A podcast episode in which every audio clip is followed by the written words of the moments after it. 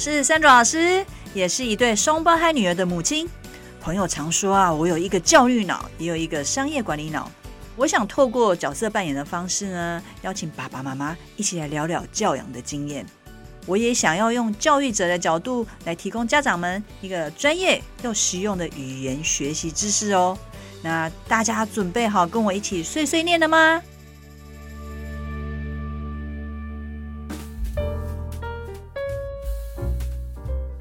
上一集呢，我邀请到工作上的好伙伴 Jeanette。那 Jeanette 是马来西亚华侨，毕业于新加坡的大学。那之后呢，在新加坡也当了中文老师，他拥有合格的教师执照。嫁来台湾之后呢，目前有两个小孩，那一个是五岁的儿子，另外一个是四岁的女儿。那这一集呢，因为 Jeanette 本身也是老师的关系，所以我今天想要请他特别分享，他是用什么样的学习工具啊，好来带孩子，那和孩子透过玩这件事情来接触啊英文。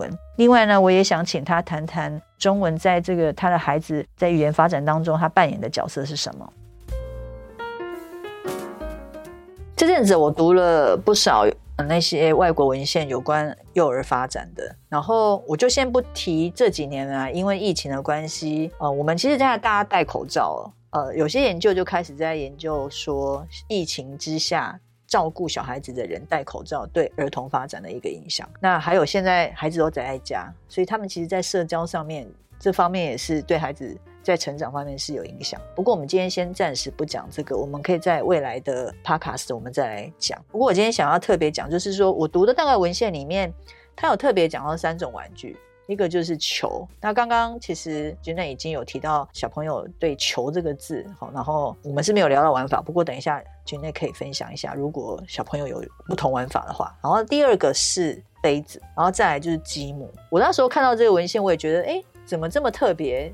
小朋友玩具很多，哎，那为什么会刚好特别选到这三样？然后另外一个是我双胞胎小时候我有买的，就是那些 finger puppets，就是叫纸偶。好，那这几个玩具。我们在家里，你在带孩子的时候是有哪一些比较特别的玩法吗？或者是你的孩子，因为我知道你有两个，然后哥哥跟妹妹，那哥哥跟妹妹有特别喜欢哪一种吗？就是我们刚好就是两个一男一女嘛，就是他们就是一个很特别的点，就是球啊，不管是球或者是杯子，或者是你说的积木。嗯都是他们可以接受的玩具，不会像就是洋娃娃，可能就女生比较爱，嗯、然后车子就是男生比较爱。那这三种就是不管是男生女生，他们都可以接受，哦、他们都会一起玩这样子。是。那球其实一开始我们家是为了要激发哥哥走路，所以才玩的。哦、所以他们一开始可能是用滚那个球，对，滚那个球。后来他们开始用丢的，哦吼，对。然后后来呢，开始用踢的了，哦、然后后来就各种玩法了，对，跳啊接啊，就是。两个兄妹会互相的丢接这样子，所以对大肢体的活动是有好处的。对，没错。然后积木就是因为我觉得积木好像有很多种，就是在很小的时候，你总不可能给他那种很小的积木，他们会放进嘴巴里。对，所以呢。刚好就是那个教具里面，就是有一些就是会发出响声的积木，所以他们就会吸引他们的注意力去，哎，去摇一摇啊，或者是丢，或者是呃敲一敲之类的。而且因为上面都有颜色，对他们非常的吸吸睛，所以他们就会，诶，你就可以照着颜色啊，去出像是陪他们玩，说，诶，红色是哪一个？嗯，黄色是哪一个？这样子。嗯然后有时候后来妹妹妹妹越来越大之后，两兄妹还会抢。然后后来就是教他们从抢的过程中，对，就是训练他们分享，还有就是沟通，就是你们先讲好哪个是我的，嗯、哪个是你的。对，分享这件事情，我们家每天哈、都在发生，因为双胞胎嘛。然后我觉得其实蛮困难的，有时候我们讲说养双胞胎要分享，但是双胞胎我们又要把它当做个体，所以我到最后很多东西。就变成还是要一个人买一份呢、不过有些东西还是希望他们分享这样子。哦，刚刚有讲到有三种玩具咯，哈，球啊、杯子啊，还有积木啊。然后我自己本身在带双胞胎的时候，我也有买一些那个纸偶 fin 呃 finger puppets。那我知道有一些如果它就是，比如说它是人物的，所以可以拿来讲故事或是演戏。但有一种就是它真的只有单，我知道针对年纪很小，它设计是那种只有一只的。那你有做这个家里有玩这种一只的，比如说像我之前看过，就是像那种毛毛虫啊，或者是蜜蜂啊，像这样子，你觉得这个对孩子有什么样的刺激吗？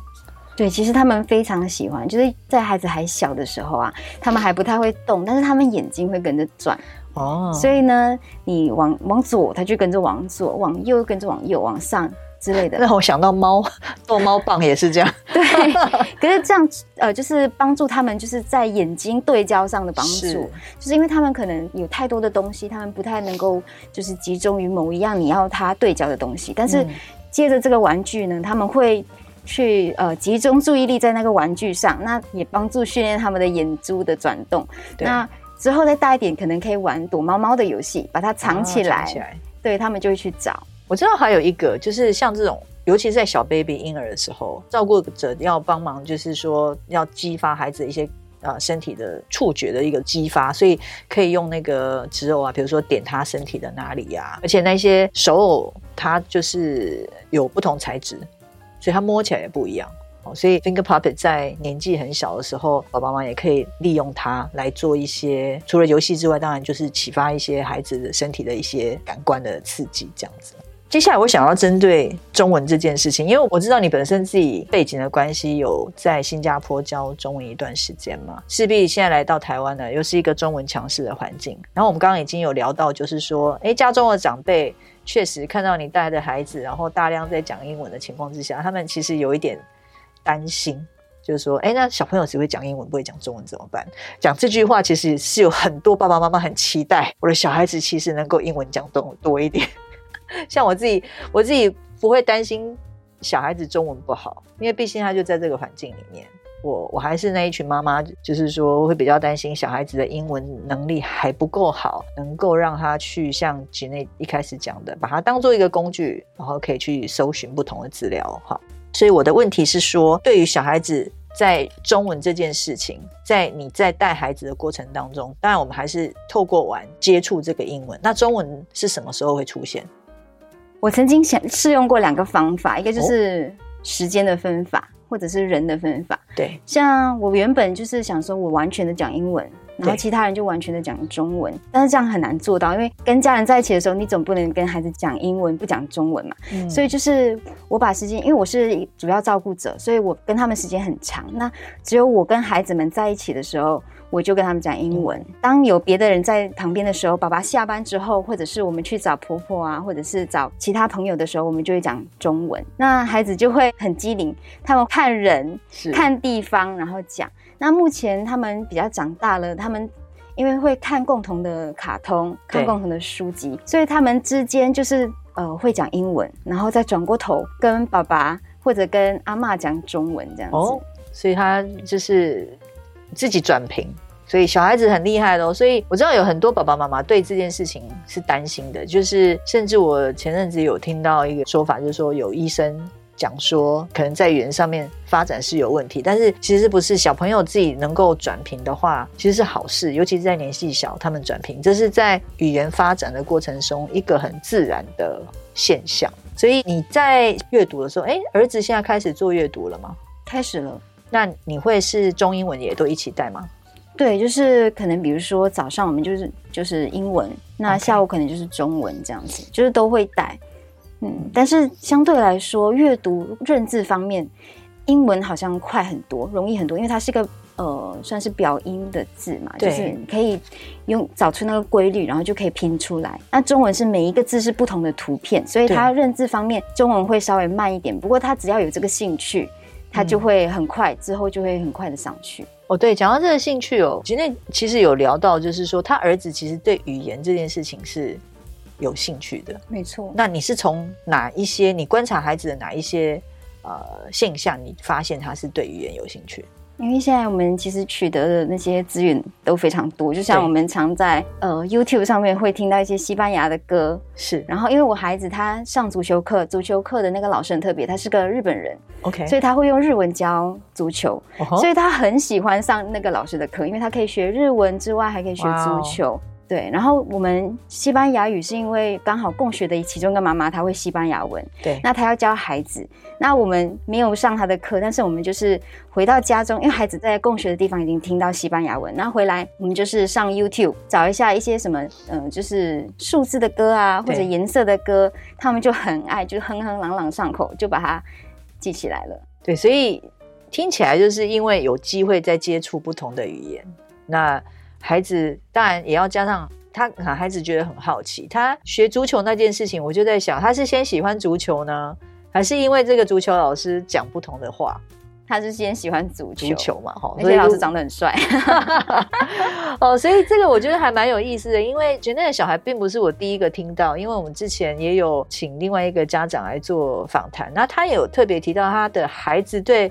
英文这件事情已经是到欣赏的一个程度哦。我们常常讲，你对这个语言有兴趣是一种，但是如果你已经到欣赏的那个角呃程度的话，已经开始对这个语言开始有用字，比如说用字的差别啊，然后语言美不美啊，然后因为你要研究这个语言，你喜欢它，所以你可能找更多不同的题材来做阅读哦。所以这个孩子从一开始对语言有没有兴趣？呃，其实我们刚在访谈之前，我们今天跟我们有稍微交换了一下意见，然后就在想说，那到底为什么一样小孩子也是在这样的环境下出生，那为什么有小孩子对语言就比较有兴趣？那我们的结论是，应该是说孩子都是有好奇心的，所以他会发现，哎，不同的人讲了不同的语言，那为什么会这样？哦，然后开始慢慢因为这个好奇心，然后认识不同语言，然后他们会去比较，所以儿子听到日文的时候。不过，因为日文又配上足球，然后因为喜欢足球，嗯，嗯，所以他可能先对动作有理解，然后他就搭上日文。那他现在会用日文讲一些话吗？还不会，因为语言是需要时间累积的。那到从你认识单字到会讲句子，甚至是在就是日常生活中沟通，是需要一点时间。所以呢，他就是让他持续的更加。去听更多吧，嗯。嗯，还有就是语言，我觉得需要跟一个人去对话，对，所以如果你没有持续的跟这个这个语言没有持续的用下去的话，他是会忘记。哎，那那个足球老师他在跟孩子对话的时候，他是用日文、中文，但是因为单单字，比如说他们会大部分孩子都是讲中文嘛，所以他是讲中文，但是指令还有用日文，他们需要孩子去抓弄用的一些颜色，还有。就是动作之类的，他们会他又用日文了解，所以嗯，嗯，这是一个很有趣的现象。所以势必还是一样，因为对孩子来讲，足球也是玩，然后透过玩就去了解了另外接触了另外一个语言，所以玩还是很重要。好，我想最后我要回到刚刚吉内有提到一个语言的学习是累积的，那我可以问一下，就是说你的孩子从小，你从一开始出发点让他接触英文，一直到孩子真正。有产出来，有讲话，然后甚至第一个英文字，那大概是已经是多久的时间？嗯，我们家孩子大概是十一个月开始接，呃，就是嗯，应该是说从出生开始听嘛，所以到讲出来的话的时候，就跟中文的差不多，就是可能大概一岁左右。一岁左右，嗯，OK，好，所以那是先讲中文还是先讲英文？他先讲英文。就是发出来，应该说妈妈不算中文，也不算英文，所 以是国际语言。对，没错。所以他大概讲英文，可能也是差不多十一、十二个月吧。然后女儿就比较早。有系，我想这个都是给爸爸妈妈一个参考代表，因为有时候会听到一些家长就是说：“哎，我 CD 啊，音乐也都一直放啊，那为什么我小孩子一直没有办法讲话？”啊、呃，小孩子你要千万要记得，孩子也是在走他的所谓的。幼儿的发展路线，刚刚讲一岁其实是很正常，因为平常一岁的孩子就是大概就到年纪，他就是会讲话。那其实那个孩子比较就是可能不一样的地方，是因为有接触英文跟中文是同时，所以我其实预计就是你的小孩子其实如果可以双语哦，在台湾我们讲双语，因为双语的定义其实在每个国家也都不太一样。好，这个我们就。不在这边讨论，但是基本上要双语的话，从我目前听来君内的分享，就是它的量是大的，就是它中文跟英文，就是针对在不同的情境，对不同的人，然后你在使用的工具不一样的情况之下，它中英文的量应该你你会觉得是差不多吗？应该算蛮差不蛮差不多，所以这很重要。这第一个量，然后第二个就是它的品质。好，所以妈妈这边会有英文的输入，那用的工具。不不管是教材或是玩具，这些影片也是有英文的输入，然后跟大人用中文，然后现在在学校也是用中文，对不对？我们家两个孩子没有去学校，哦、还没还没去上学哦。那你有先，你有打算他上幼稚园的话是要去哪一种学校吗？目前没有，目前就想要继续自己带，自己再带带到、就是、对，就是那时嗯，对，幼稚园结束之后再看，Okay. 因为那时候就是我们两个小孩也是很接近嘛，所以那时候如果只有。刚刚说到输出对象，如果没有输出对象，他就没有办法在这个语言上继续发展下去。嗯、那如果只有妈妈的话，太累了。所以我就是那时候就是把妹妹赶快弄起来，对，就可以两个他们两个就是最好的练习对象，没错。家里小班制，非常小班，就是两个小孩。OK，好，那。刚好讲到这个，我想最后最后，我想请 Jeanette 给爸爸妈妈一个建议哦。啊、因为很多人有时候在像我们在听我们的分享，可能会说啊，Jeanette 自己本身也是老师啊，然后 Sandra 也是老师啊，所以你们都知道在家里怎么带孩子啊。呃，我想是没有错啦，就是说，因为父母亲都有不同的职业嘛。那因为我们是教学背景出身的，所以我们在带孩子方面会，我们确实是会在玩法，我们会用。把教学里面学的东西来做一些变化。不过同时之间，我们也是妈妈，好，所以我们也会去在乎孩子他的一个发展。所以最后最后，我想请杰内就是要建议爸爸妈妈们，就是说，那在带孩子这个历程当中，除了带孩子陪他长大之外，语言语言的发展我们要照顾。那你有给爸爸妈妈一些建议吗？我想说，就是现在的网络那么发达，就是不论是。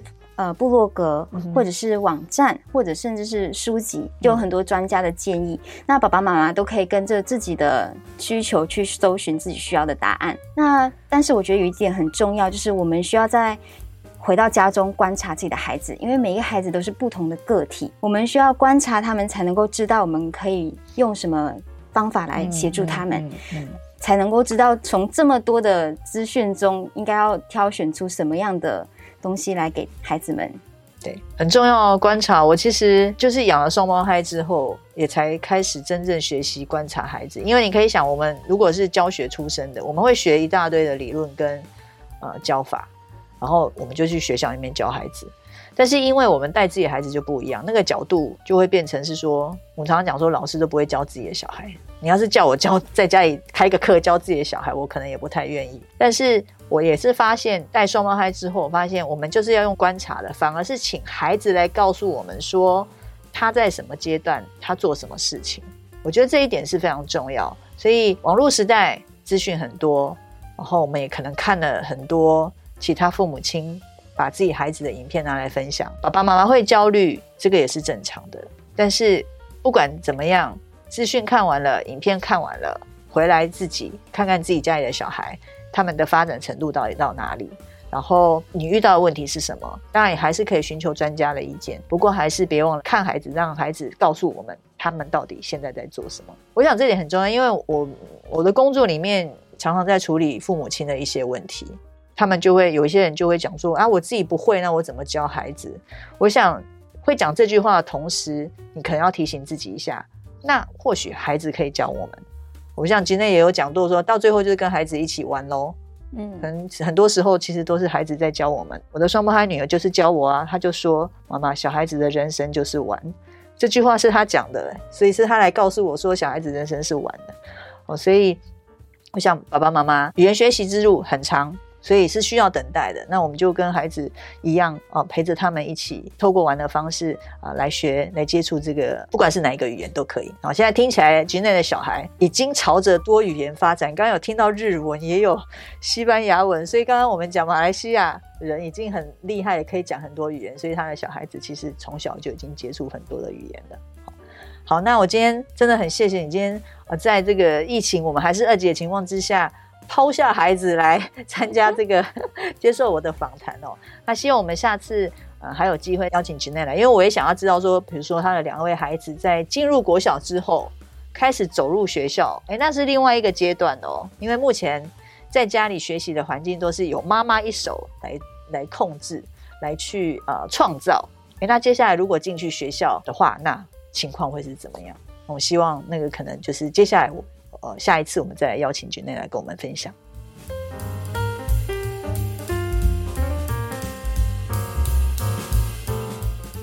我们的孩子呢，一出生呢就是天生的玩家，那也是语言天才。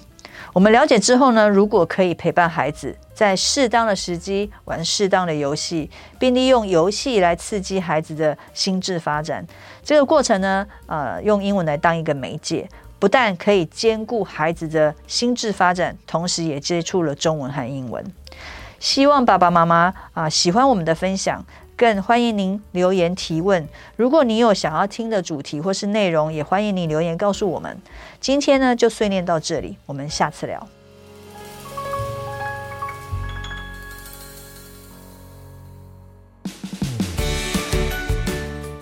这是 Sandra 老师语言学习教养碎碎念频道，由环宇家庭为双语宝宝网站所制作的内容。